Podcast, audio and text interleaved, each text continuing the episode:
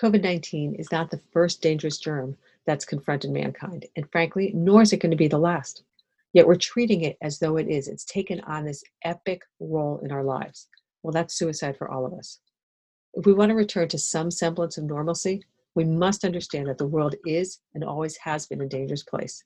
And we have to adapt the lessons that we're learning from COVID of hand washing, improved sleep, and other self defense strategies so that we can reduce the risk of this and whatever germs come along our way in the future. A little perspective can go a very long way, and that's what I want to give today a little bit of perspective on this very big issue. That's why I've invited Dr. David Katz, the founder and president of the True Health Initiative, to join me. I'm Sarah Hiner, and this is the Bottom Line Advocator podcast. Don't forget, please rate and review it and share this. And please stay safe and stay healthy and stay strong. Hi, Facebook. Welcome to uh, this is like lunch hour with Sarah Hiner and and our and our experts and our immune boosting um, series and conversations that we've been having. So thank you for joining me today. Um, super excited today. I've got a very special guest, um, very big deal doctor. Dr. David Katz is joining me. Um, and we're going to try and put COVID in perspective today. All right, this is it's taken on this mythic role in life, and we want to put it in perspective into the world so that we can, as the world is reopening, and the headlines are saying, "Oh, but it's spiking," and no, but there there are more more um, cases coming up in these in these pockets. To understand it and try to calm the fear so that we can get back to the world. Um, let me just remind you if you have any questions at all that you want to ask Dr. Katz or ask me through this, just post them in um, the chat there and they will come along to me. Um, and then we've got actually our past videos on a YouTube channel. If you want to go to YouTube, Bottomline Inc. Uh, Bottomline Inc. is the YouTube channel. Um, you know, the name of the game is strengthening your immune, and Bottomline put together a free book to help everybody other perspective beyond. We know masks. A lot of people are now learning about zinc um, to strengthen yourself and strengthen your defenses. But we actually put together some of our greatest hits from our experts, our many experts through the years. You can download that for free. There will be a link in um, the Facebook comments, but bottomlineinc.com forward slash immune boost. So it's a great, great product, totally free. Just want everybody as healthy as they can. Um, and I think that's it. All right, so let's talk. Let me introduce to you this um, Dr. Katz, who's sitting there. I have to look at all my bullets because he's got a very extensive, long list of um, honors. So, Dr. Katz is the founding director of Yale University's Yale Griffin Prevention Research Center. Um, and, and he just left that recently to pursue some new businesses to be able to help with the health of the planet. Um, he's the president of the True Health Initiative, nonprofit organization established to defend and disseminate the science, sense, and global expert consensus about healthy, sustainable diet and lifestyle in the service of adding years to lives and life to years around the globe. So, you know, again, it's about what we can do to extend our lives and our healthy choices. He's the CEO of Diet ID Inc., digital diet assessment and behavior change platform for healthcare wellness and research organizations.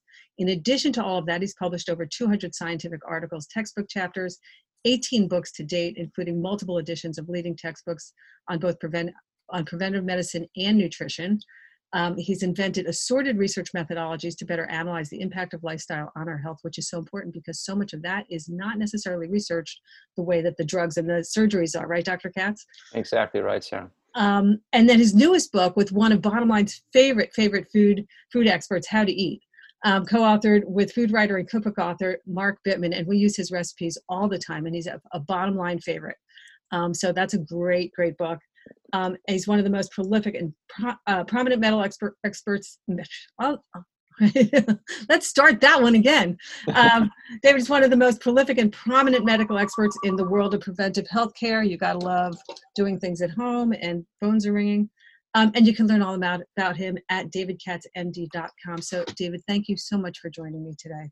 Mm, good to be with you, Sarah. Thanks for the kind intro. And, and just to double down on the, uh, you know, the, the, love for Mark Bittman, um, one of my favorites too. Great friend, great author, a great thinker, um, and a great partner for the book. So.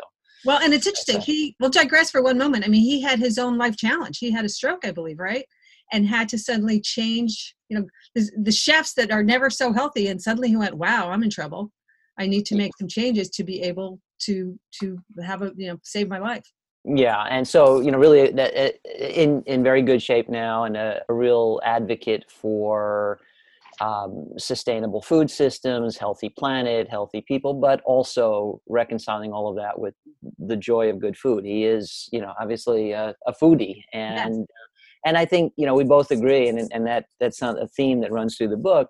You want to derive pleasure from good food. You also want to derive pleasure from good health, and people shouldn't have to choose between the two. So, you know, Mark famously wrote How to Cook Everything. Yes. We, we, we were joking around with our publisher. Maybe we should call the book How to Eat but not everything. Uh, we just we just left that part out. Well, there's the everything but in moderation, right?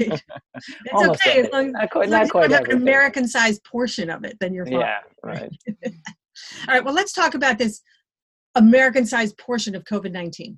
Um, you know, this oversized. So this this virus and it's a novel virus and nobody ever had it before and there's no question about how serious it is but it seems to have taken on this like it's become this epic mythic germ that's taken on this enormous presence in people's lives and like why why is that happening like just yeah so so perspective on it yeah so uh, you know it's it's interesting and, and it's characteristic of the times we live in that almost all of the opinion expert or otherwise you run into has gravitated to opposing corners. So there's the you know the sky is falling this is the ultimate calamity everybody needs to hide under their desk you know and wait for a vaccine versus this is massively exaggerated it's no big deal i don't know anybody who's had this thing and you know it, it's mostly confabulated and we should all get back in the water including grandma and never mind the riptide and the sharks you know i mean the, the truth inevitably is the, the, the what should be the common ground. In the middle we really need to respect this virus.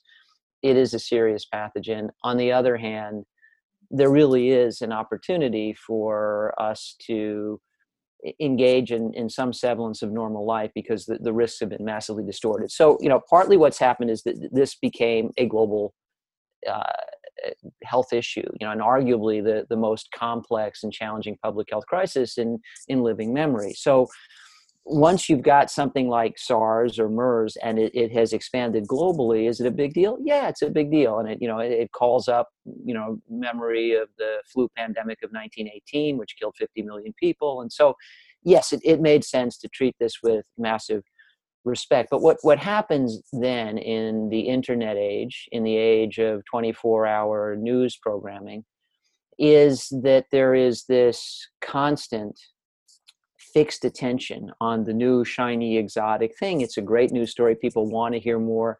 Once you get people worried they want to tune in to get the next update and the next update. And it's like a slow motion train wreck. You know you just can't look away well you know there's nothing better for the news media and social media than something that people can't look away from the problem then becomes you get whatever the native risks and we'll talk about those and you know they're meaningful but they're not calamitous really uh, but whatever the native risks of a particular crisis, if if that one crisis populates every news cycle, you get massive risk distortion. Right. So you know we we've been hearing for weeks on end. It feels like lifetimes, but I guess it's just been weeks.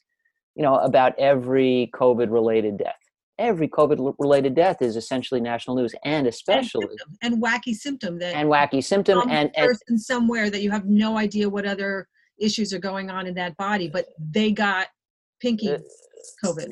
Well, right, right, it affected their toes, or they had Kawasaki disease, or and and especially what you hear about, and you know, there there's some aphorisms that apply to the way the news media work. One is if it bleeds, it leads.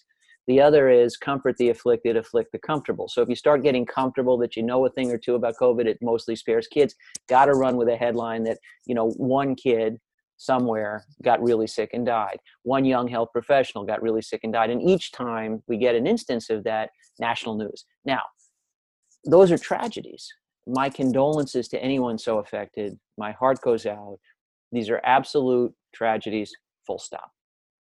But the simple fact is, you know, a child dies in a bathtub almost every day in the United States. Um, you know, you know, and if every one of those stories was national news, uh, we'd have a national moratorium on bathing. Uh, right. Uh, you know, I mean, seriously, uh, and and every day, tragically, a child dies riding their bike outside, or you know, I mean, uh, so so the issue is not, you know, do we or don't we respect the, the tragedies attached to COVID? Of course, of course, we do. But you could get the impression, as, as a result of the fixation on the pandemic, that nobody ever dies of anything else in the United States. Right. And the re- the reality is, uh, you know, and, and we're a population of 330 million people. We are mortal. We're all going to die someday. So we get old. That's what we do. So just a little bit less than 1% of the population turns over every year.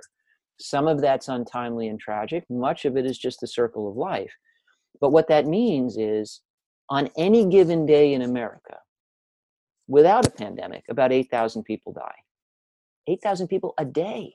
Right. But you know, I don't think there was any acknowledgement of that throughout the coverage of the pandemic. I don't think there was any acknowledgement that 1,800 people die daily in this country of heart disease alone, and then that's been going on for years and years.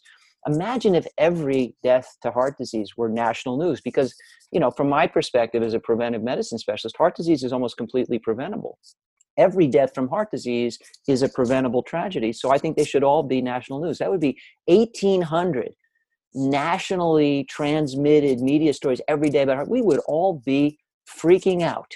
So that's the problem. So COVID deserves respect. It's a serious problem. It's a disease we don't fully understand. We're learning about it on the fly.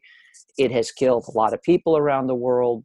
Bad actor for sure, but massive distortion of the magnitude of risk because we have focused on this for weeks on end to the exclusion of all else. And you know, again, it's absolutely tragic that that 100,000 people in the United States have died of complications related to COVID. Yep. But you, but you get that news without any notion that you know something like 3 million people almost die in the United States every year from miscellaneous causes because the population is constantly turning over. Those two things have to be reconciled for you to really understand what's the denominator? You know, how, how big an impact is this really having? What is the likelihood of this hurting me? Well, and I want, we're going to talk a little bit about what some of those other things that people are dying from, besides heart disease, which I'll call it much much of it is self-inflicted that there are other germs out there. Because one of the things that's scary about covid is it's uncontrollable. You can't see it it shows up. So i want to talk about some of those in a bit. But is there a broader cultural thing that's gone on that that this is feeding some deeper fear in people where you know every time you turn on tv there's some ad for some drug that's suddenly creating some ailment for you you didn't know you have before ask well, your doctor if you need this. So we're creating this entire culture of disease fear and that we all have this stuff that we should fear and live in fear and that the the medical powers that be are going to save us with this pill. Maybe. And and certainly the idea that everything you know deserves a pill i think does de-emphasize the incredible and far greater power of lifestyle as medicine and how much potential control you have over your own medical destiny. So I definitely want to talk about that. But you know, I, I think the specific issues related to COVID are, as you were saying, it is transmissible. So there's that feeling like I can't control my risk. Yeah, yeah, I know heart disease is a bigger threat, diabetes is a bigger threat, stroke, cancer, bigger threats, but I could do something about my risk for those, and so that's okay this could just jump out of the shadows and get me, which, by the way, isn't entirely true. And we want to talk about things people can do to reduce their risk of a bad outcome from COVID. This is not totally unmanageable. But I think the transmissibility, I think infectious disease stirs people's anxieties in a different way. I think the bigger issue, though, Sarah, is the timeline. So when I, you know, again, a, a, whole career of counseling people about reducing their risk for heart disease, diabetes, it's a hard sell because, you know, if you eat something tasty or, you know, you lounge on the couch today, it may feel good today, immediate gratification. The thought about heart disease, cancer, stroke, diabetes, dementia is the stuff I need to do to protect myself, you know, I have plenty of time. I could do it next week or the week after, the week after, tomorrow and tomorrow and tomorrow. And of course, tomorrow never comes until after you've had a calamitous event. But it's just that feeling like if I wanted to do something about it, I could. Whereas, you know, again, with, with COVID, it feels like you can't. And then that's compounded by the fact that those things happen over years and decades. COVID could kill you next week. There's a real Right. Well, well, who, it you know, kill you, but then when you look at the stats well, it, no, no, no, we'll, we'll get to that. Right? No, no. The issue is that it, you know, if this thing were going to kill you, it could do it fast. Mm-hmm. You know, it, it, you could get it, and you could be dead in a week, and yeah. so that's that's what's activating the fear. The issue is the human nervous system is programmed to perceive risk along a certain timeline. uh, you know, it's basically an endowment of evolutionary biology. You know, we, we, we had to worry about predators on the savannah. You know, they, they didn't take weeks to stalk us. You know, the, the threats came in seconds, right. minutes, maybe hours and days was certainly pushing it, but nothing of any consequence played out over years and decades. So the fight or flight response, we've all felt it when our adrenal glands, you know, tingle and, and release that stimulation you know there's a siren behind you and you feel that sudden surge you know that's a that's a quick response to a threat that we can recognize. You don't get that from type 2 diabetes. You don't get that from heart disease. I think people do get that from the anxiety related to covid. So that's another part of this. It's the perception that wow this could come get me really quickly. So i'm, I'm acutely anxious. It, it, it really it, it tickles the adrenal glands. It activates the fight or flight response. And then finally it's new and shiny. The, the exotic always commands our attention. So, you know, it doesn't matter that malaria kill malaria is infectious. It kills more people around the world than COVID. HIV kills more people around the world than COVID. There are many other infections that do, but they're long familiar. It's fascinating that there's this eager desperation for a COVID vaccine while there is, you know, strong anti-vax sentiment about all of the really important infectious diseases for which we have established vaccines. What's the difference? It's not that those diseases don't kill people. It's that, that you know there's contempt for the familiar. Right, and they've got they've come to know them as well. Um, the and so the other thing is that's interesting that's gone on. The goal was bend the curve, and now suddenly we've got this goal that you know that people are intolerant, as you said, people die all the time, and that the perspective we can't get out of our houses if everybody is now afraid that anyone in their life is going to get sick and that they can't we know people who are even if they're healthy and at very small odds. And something came out today over 43 43% of the people that have died were in nursing home facilities i think something like that with a huge percentage um, and that so most people aren't getting it young people aren't really getting it we've got those few kawasaki people we've got the kids we've got clots we've got some some odd stuff that comes up but that for the most part, people will be safe from this and they will even they're getting it asymptomatically whatever but i know people who are afraid to go out because then they don't want to bring it back home to someone that might be vulnerable. You know will they ever be able to hug their grandmother again? Uh, yeah right. So it, would help a lot if we can speak bluntly you know if if we had thoughtful consistent uh, grown-ups running the country and you know we had cogent messages coming from there as opposed to you know shifting narratives on a daily basis because what we really need to do is risk stratify. Um, some people really need to be meticulously shielded from exposure. That would be everybody in a nursing home for sure but you know frail elderly people people who are both elderly and with a burden of chronic disease. Um, young healthy people so you know anybody under 50 in, in really good health the, the risk of a bad outcome from this infection is very very remote. It's it's a fraction of a percent. Uh, certainly the risk of, of dying is a small fraction of a percent. So you know that means when you say a fraction of a percent it means you're 99 point something percent likely to get over this. Um, and again the younger you are and the healthier you are the smaller the, the, the danger of dying and the smaller the danger of having even a severe symptomatic bout and the increasing likelihood that you could even have an asymptomatic infection. You know, there, there, there's a significant percentage of people, mostly young, healthy people, actually get this infection, never even know they have it. They feel absolutely fine, but then they make antibodies and become immune. Which so is even scarier for people. You know, this whole, again, it's like 50% of the people that test positive, anywhere from 40 to 80, depending on which test you're looking at. The people that tested positive were asymptomatic, which now, again, we've got this invisible boogeyman yeah, see, I, I, I, interpret that the other way. Yeah, it's interesting. Every time you read about that, it, it's as if it's bad news. It's actually good news. So it's great. Yeah. So so from the beginning, you know, I'm trained in epidemiology. The first thing you learn in Epi 101 is to ask what's the denominator. So you know, when you hear about people dying from an infection, you want to know, okay, but how many people have the infection or have had the infection? Right. Because you know, you tell me 10 people die, and if 12 people got the infection, that's really really scary. it means almost everybody who gets this thing dies, and we don't want anybody to get this thing. But if you tell me 10 people died and 10 million got it, then you know the death rate is one out of a million. That's vanishingly less dangerous than crossing a street or riding your bike outside. So I need to know the denominator. we've never gotten a handle on the denominator here. You know, the, we're cobbling it together piecemeal. We have data from Iceland, Germany, um, South Korea. We have various sampling projects around the United States. We do not have yet. No. Representative random sampling of the whole U.S. population. We absolutely should. We ought to build a data pyramid. We ought to know okay, let's, you know, with representative random sampling in say 50,000 people, let's extrapolate to the 330 million of us. How many have, are infected? How many have been infected? How many are immune out of the total group exposed? How many got symptoms, how many needed a hospital, how many needed the ICU, how many needed a ventilator, how many died.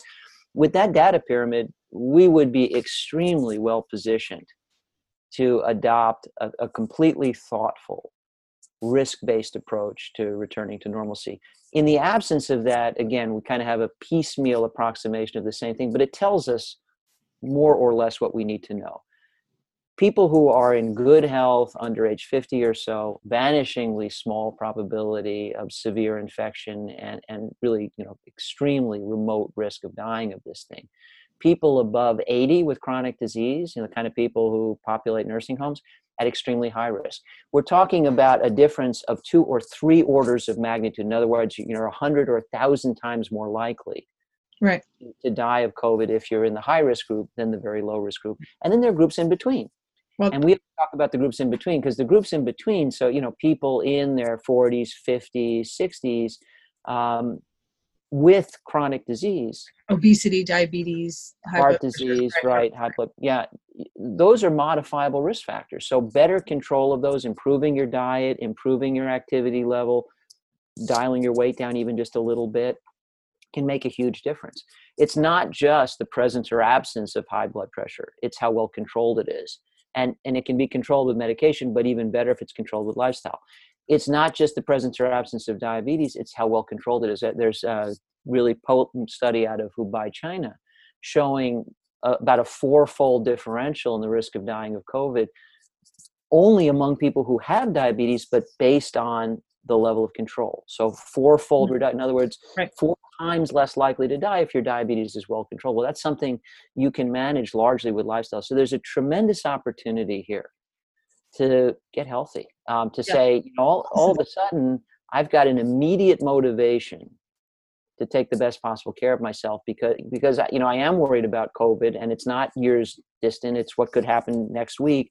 I want to minimize my risk. You can do that. You can make a huge difference. Yeah, we've talked about it a lot. I firmly agree with you. We have so much control over our, our own protection while people are waiting for a vaccine that you and I both know maybe it will come, but it takes years to properly develop, thoroughly test it, be sure that you know it's not risky in assorted populations.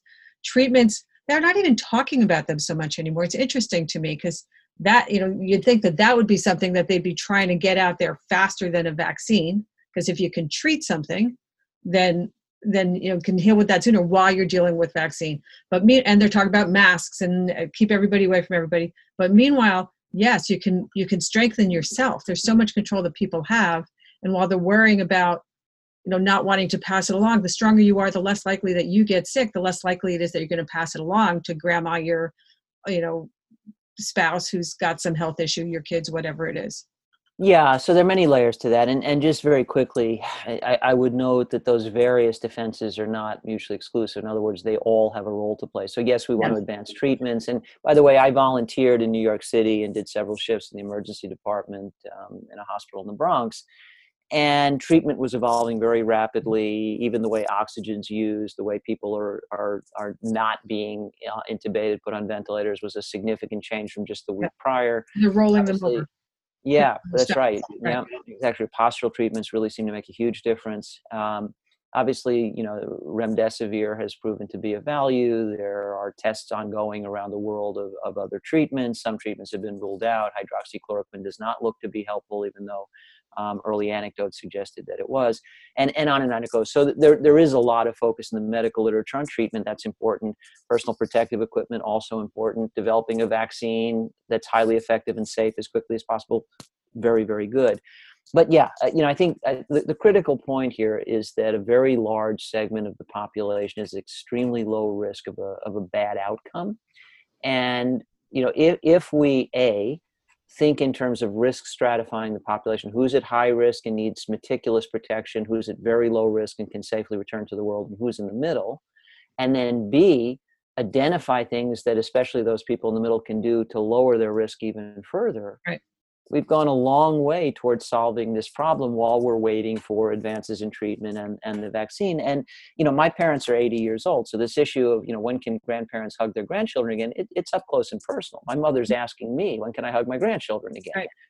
And I want to be able to answer her question. Well, you know, it's either when, you know, you get a, a really good vaccine or it's when we're down to near zero transmission out here because many of us who are, who are young and healthy enough have been out in the world, have been exposed, have gotten over this, have made antibodies, and we have herd immunity.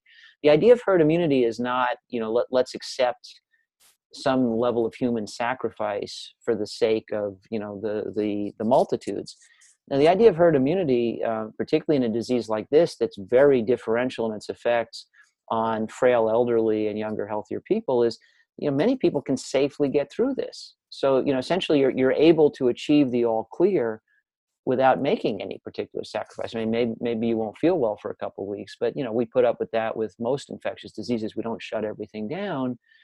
You know, it, it looks to me like we could treat COVID a lot like we treat, for example, the flu for one segment of the population and treat it like a unique threat for another segment of the population that's at much higher risk what do you see? So as the world is opening up and there's they talk about um, many spikes with reopening um, whether there's going to be a reduction in cases with warm weather if it's going to come back with a vengeance come next winter and with flu and whether it's going to be all bad what's your vision of what that's what's that going to look like? Again keeping in mind the goal can the healthcare system handle this versus are we all going to be locked in our caves which of course is creating other health issues for everybody yeah, well, let's start at the end. The healthcare system can certainly handle it if we say we're going to take no risks with nursing homes. We're going to take no risk mm-hmm. with uh, you know frail elderly people, because in my home state of Connecticut, sixty percent of the mortality is nursing homes. Mm-hmm. Uh, in Ohio, seventy-two percent. Uh, nationally, you know, it's fifty percent or more. So we could, in other words, we could cut the national death rate from this pandemic in half just with meticulous protection of nursing homes, just that. And then everything we do beyond that reduces it by you know ad- additions to already having cut it in half. So there goes the problem of overwhelming the medical system right there, right? So you know a highly focused allocation of every relevant protective service, and I absolutely think we ought to do that. And well, I think me, can I interrupt you one second though? So if my mother's in a nursing home, which thank God she's not, but if she is, and they know that loneliness, depression is an issue already in nursing homes? Are we going to lock them away and they can never see their family because they're not letting one in? And I know we need to protect them, but how do you handle that? Like we can't lock them lock them in a bubble forever and then they have again then they've got depression and they die of other causes there's there's a trade-off of that yeah, but there are lots of ways to handle it. Yes. So, and and I've actually been collaborating in, in considerable detail with colleagues expert in this space about things like, okay, let's assign hotels adjacent to nursing homes as clean hotels. People get tested, mm-hmm. and they can stay there. They service the, the nursing home people known to be negative, a whole array of service personnel, including therapists and you know essentially social engagements. And so now that's not family members. Now what do you do with family members? Well, if family members test negative and have quarantined, you know, for for two weeks, then they could be allowed in as well. On the other hand, if you're a family member says I'm out in the world and I may have been exposed, not letting you into a nursing home is probably the right thing to do until the virus stops circulating. So that you know essentially we have to get to some kind of all clear. Do you think it's ever going to stop circulating? Well, yeah. I mean, it's going it, it, it, certainly the levels of circulation will drop to to something that that's fairly nominal, and we'll have a high level of herd immunity. So I, I think there is a difficult challenge in optimal management of the various needs in a nursing home, but it can be done. It's probably beyond the scope of this discussion. I mean, I've been looking at policy yeah. documents that go on for pages about it, right. but it's doable. Difficult, but it's doable and and again the problems go away when we get to the all clear and the all clear is either everybody's received a highly effective vaccine or we have established herd immunity and community transmission is near zero and yes that will happen. You, the strain quite, is weakening? There were those that there were those reports at one point that the strain was weakening. Don't know. And and and, and that, that was going to be my answer to a lot of those other questions. Will there be a subsequent spike? Uh, you know is this going to come back with a vengeance in the fall? Nobody knows. Um, you know there are some who are inclined to say we best anticipate the worst. So yes, I, I think it is going to happen. There are optimists who say I'm pretty sure it won't happen. My view is I don't know.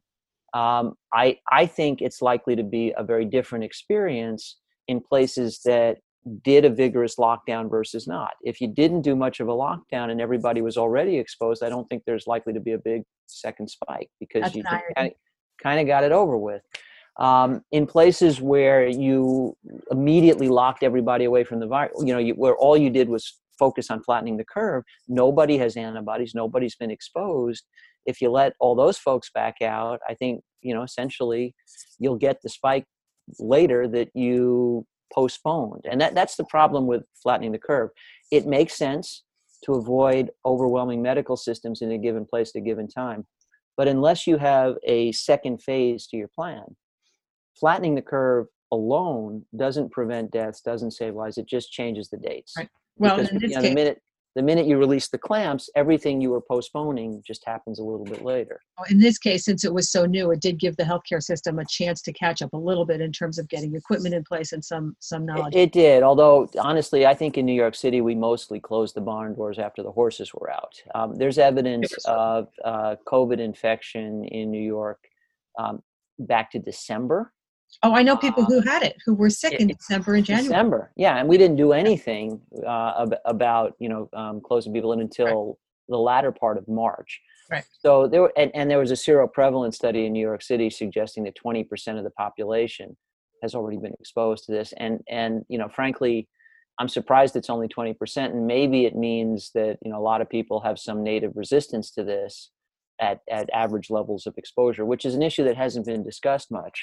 Um, but there is some evidence that prior coronavirus infection, and, and, just so people know, coronavirus is it's a big family of viruses, and many of them cause colds. You know, they're in the group of viruses that can cause the common cold. So most of us have had some coronavirus infection.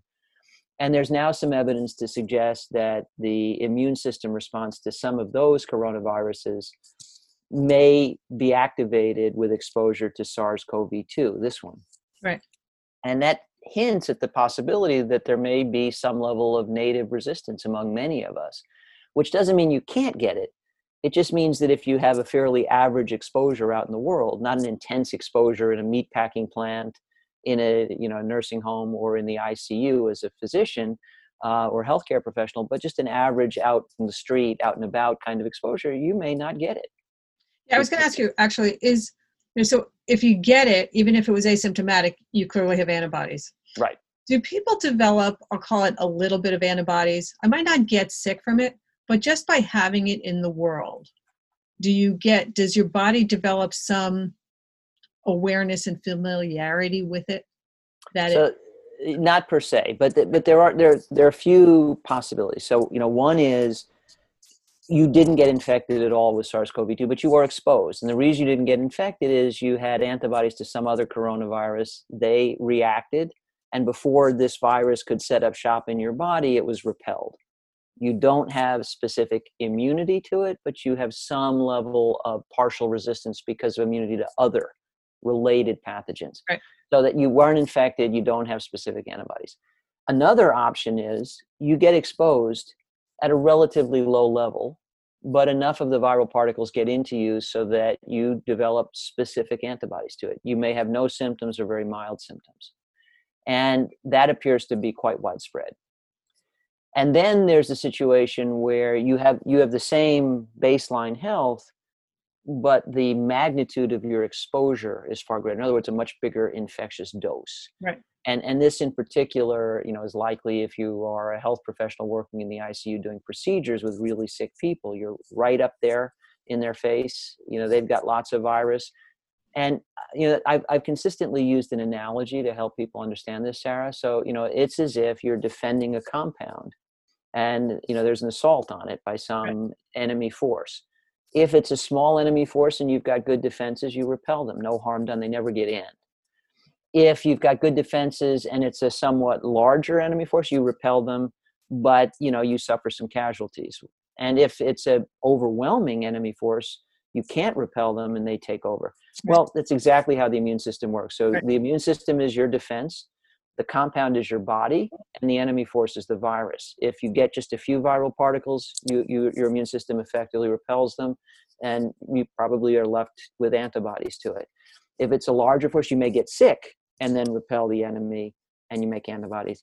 And if you have a massive exposure even if you were otherwise a young healthy person it can be enough to overwhelm your immunity. And i think that's part of the reason we've heard about young healthy healthcare professionals who've succumbed to this i mean those those cases thankfully are pretty rare relative to the numbers exposed um, and they might happen just as flukes because with large enough exposure there are anomalies we can't explain but I, I think a lot of it has to do with the dose of exposure let's, i want to spend a couple minutes i know we don't have that much time with you um, just we talked about for perspective some of these other germs that people again as you said that we're used to ignoring it because we know that it's around even some of the diseases that people we've been taking vaccines for years and you have the anti-vaxxers because they don't remember what it was like to have rubella or right, right and, all, and all that sort of stuff right. Um, but just perspective, things I could just mention what some of these things around MRSA, strep, E. coli, like some of the, the pretty serious things that we all have learned to live with and that we're surrounded by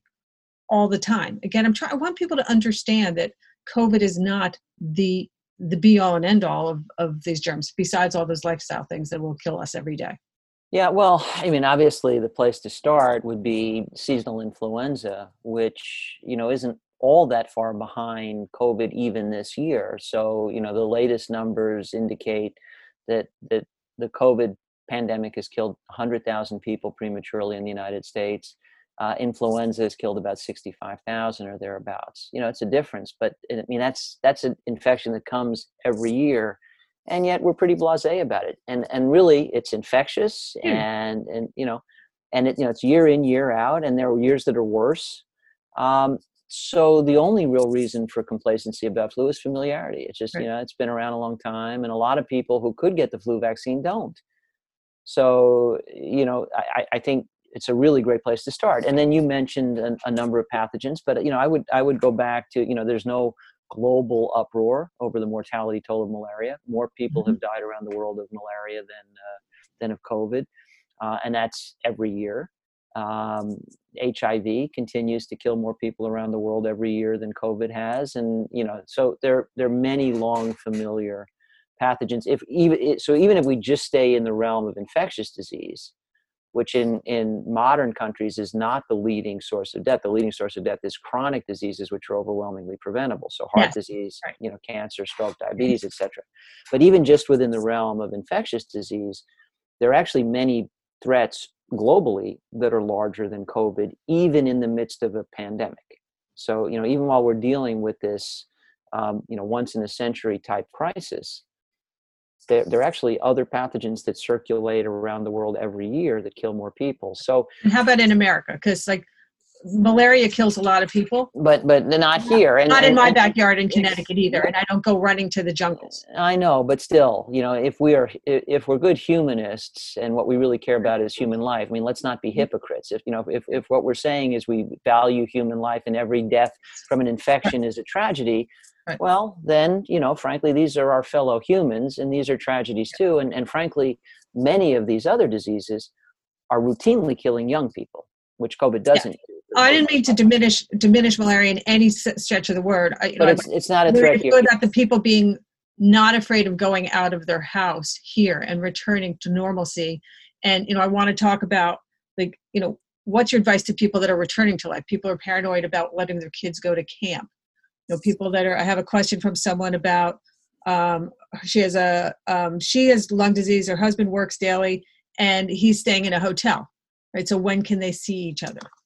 so what how do we get how do, what's the advice to people to be able to get on with their lives would you let your kids go to summer camp this summer should the should you let your kid go to college in the fall yeah yeah so i would so my, my kids are are so my it, it may in fact be that um at least one of my kids. My kids are grown, but one of them is still in uh, university. And yes, if they're open in the fall, I'd certainly be perfectly happy for for him to attend again. I think that's a very low risk setting.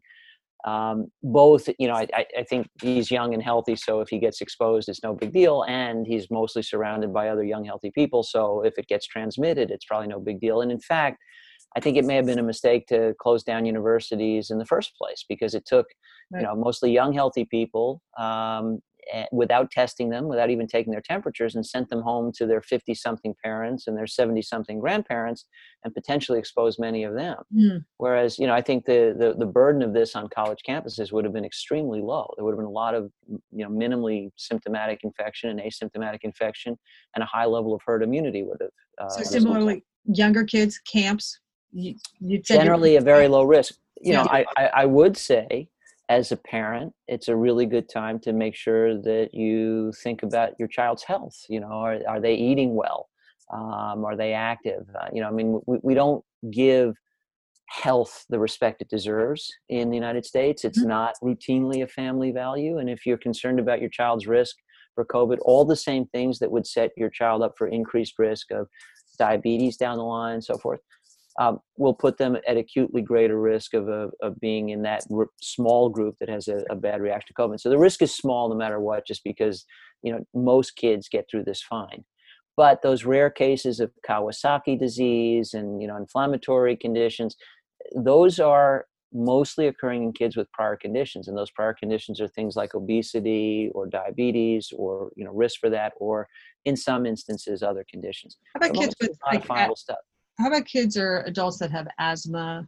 Unclear. It, it, like, I, I don't want to because I know some people that like they've got a daughter who's got asthma, a kid who's got got allergies. That there are things in the house. None of it's horrible, but in this environment now mom's afraid to go out because she's afraid to bring it back to her kids. I you know I, I think there are so many what about this what about that permutations yeah. that there's no way in the span of any given discussion or interview you can address them all. What i what i've routinely told people when i'm doing interviews and sometimes the interviews are all of three minutes and so you know what about this right. this this this this and this? I say look it's a 1200 page policy right. manual. Should our federal government produce it? Should the cdc produce it? Yeah.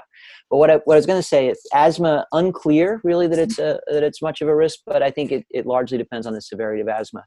You have asthma if you use an inhaler once a year because of stress or pollen, and you have asthma if you get admitted to the hospital once every three weeks. They're both asthma. Right. They're totally different conditions. So I think the severe asthma is a bigger worry. The very mild asthma, probably not at all in terms of you know how do we address this so that all those different permutations are resolved first we need to think about what risk are we in in the population I, have actually published something you're, you're at liberty to post it sarah that it's a color coded grid we love age it. by health status it's in my last column on linkedin okay. um, i can share it with you afterwards so you can post it on your okay. facebook site uh, but you know essentially there's a relatively easy way to risk stratify the population i'm also collaborating with associates at a company called everest health who have a really lovely personal risk calculator for COVID, which basically you enter your age and your sex and your health status and and it tells you if you get this, the likelihood of you needing to be hospitalized is three percent, and the likelihood of you dying from it is you know 0.03 percent or whatever it is. Um, and then I think you know the most interesting part of that is you can then see which of the components of your risk are modifiable, and then what can you do to lower that risk even further then we need to translate what we know about the, the mix of risk in a given home into what, what should we do. The cdc is starting to help. So the cdc website has recommended guidelines for businesses universities churches and you know they start to get into things like okay if you're in the low risk group here are the things you can safely do. If you interact with people in a higher risk group here are the precautions you should take and then all of this is ultimately about managing risk, which is never zero. never zero, right? Living involves being at risk of dying. Yeah, right. The point of all of this, yes. I mean, so right. so what you're looking to do is strike a balance between. I mean, after all, at, at some point, if you're protecting life but no one's allowed to live, it becomes pointless, right? right. So we want to protect life and the opportunity to live it. And that means we're going to have to accept some level of risk out in the world. So, kids, generally healthy, low risk. Young adults, generally healthy, low risk.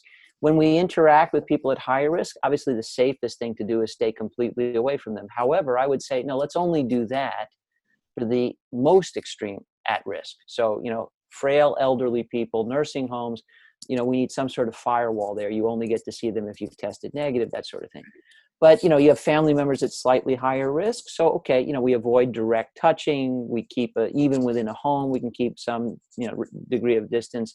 Um, if there is getting together in small groups there may be a case for selective use of personal protective equipment even in personal settings. Mm-hmm. because the value of that you know it's not a guarantee that you don't get exposure but we were talking before about dose. If i wear a mask and i carry the, the virus much less of it's going to reach you. And if much less of it reaches you, even if you get it, it, it will be a dose that doesn't overwhelm your immune system, right? So, so it's there is no one size fits all answer. That's the whole notion of risk mm-hmm. stratification. When low risk people interact with other low risk people, maybe no precautions at all are required. When low risk people interact with slightly higher risk people, some moderate precautions are required. When anybody interacts with a really high risk person, more intensive precautions are required. And, and again, all of that could be laid out in more time than we want to, to give it here, but it's available in writing. It's available on the CDC website. A lot of companies, a lot of states are, are working through the particulars of that now. So essentially, what I'd say to any one of us worrying about that is we don't all have to make it up. We just have to stay attentive to what's out there and adopt the best practices into our own lives. But we want to protect life and we want to preserve the capacity to live it both. And I think the idea that we're going to have zero risk of COVID is incompatible with reality because, again, living involves some risk of dying mm. from miscellaneous stuff. So we want to get the risk of COVID down to the irreducible minimum, but not at the expense of being able to live. Right. That's fabulous. All right. And again, in the bigger picture, we all can do lifestyle choices, dietary choices to reduce our risk to it. We absolutely can. And yeah, just so, uh, by the way, just quickly to throw in there. So uh, my company, Diet ID, is a B2B company. We, we license to businesses in the health sector in particular, but we've made the tool freely available during this time so people can assess their diet, compare it to what's optimal for immunity. and we show you what the differences mm-hmm. are. Um, and then offer personalized tips for how to make up that difference. So you can learn more about that at dietid.com. Dietid.com. Okay, great. Dr. David Katz, thank you so very much. You're so busy, and I really appreciate you taking the time for us. And everybody out there, davidkatzmd.com. You can learn more about him and Diet ID and True Health Initiative. And I don't have the URLs written down there, but we will get them on the on the pages. And I'm sure if you Google them, they are well they're well up there. All right, thank you so very much. I'm talking to Dr. David Katz of the True Health Initiative about having a healthy perspective on the many germs that surround us every day. This has become a focus of all of our lives as we're now on heightened germ alert as a result of COVID 19. Dr. Katz helps protect patients from the many germs and other health challenges that surround them every day through a healthy diet and lifestyle. He's just one of thousands of top experts who contribute to our flagship publication, Bottom Line Personal, where we provide guidance to help you live happier, healthier, and wealthier.